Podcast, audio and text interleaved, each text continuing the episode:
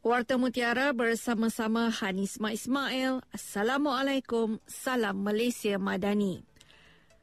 Kerja mengalihkan sisa rasuk yang runtuh dan menimpa sembilan pekerja tapak pembinaan di bangunan logistik di Batu Maung hampir mencapai 80%.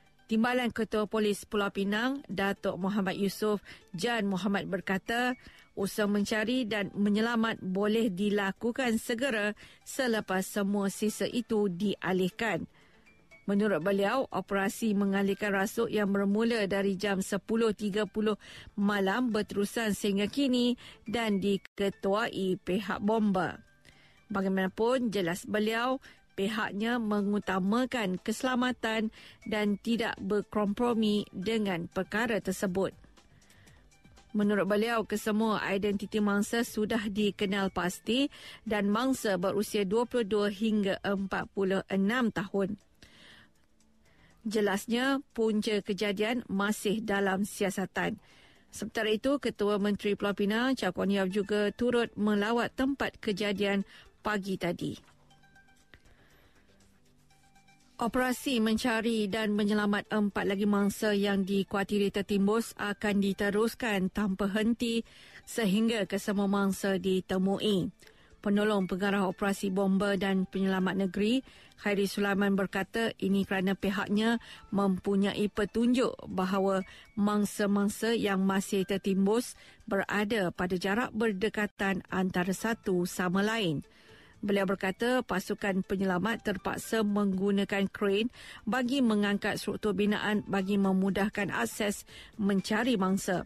Runtuhan bangunan ini melibatkan 14 rasuk dengan setiap rasuk dianggarkan sepanjang 12 meter dengan berat 14 tan. Fokus operasi kini sedang mencari empat lagi warga Bangladesh yang dikhawatiri tertimbus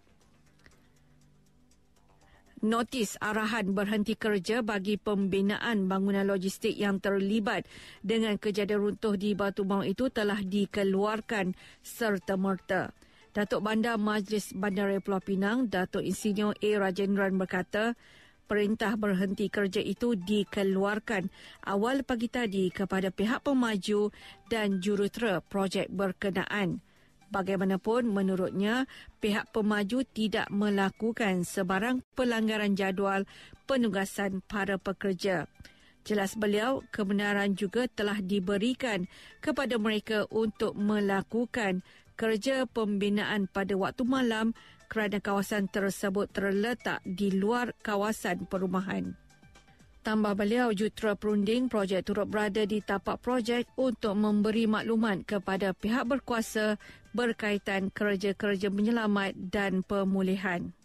Dari sungai hingga ke segara, Palestin pasti merdeka. Sekian Warta Mutiara berita di syuting Hanisma Ismail. Assalamualaikum, salam perpaduan dan salam Malaysia Madani.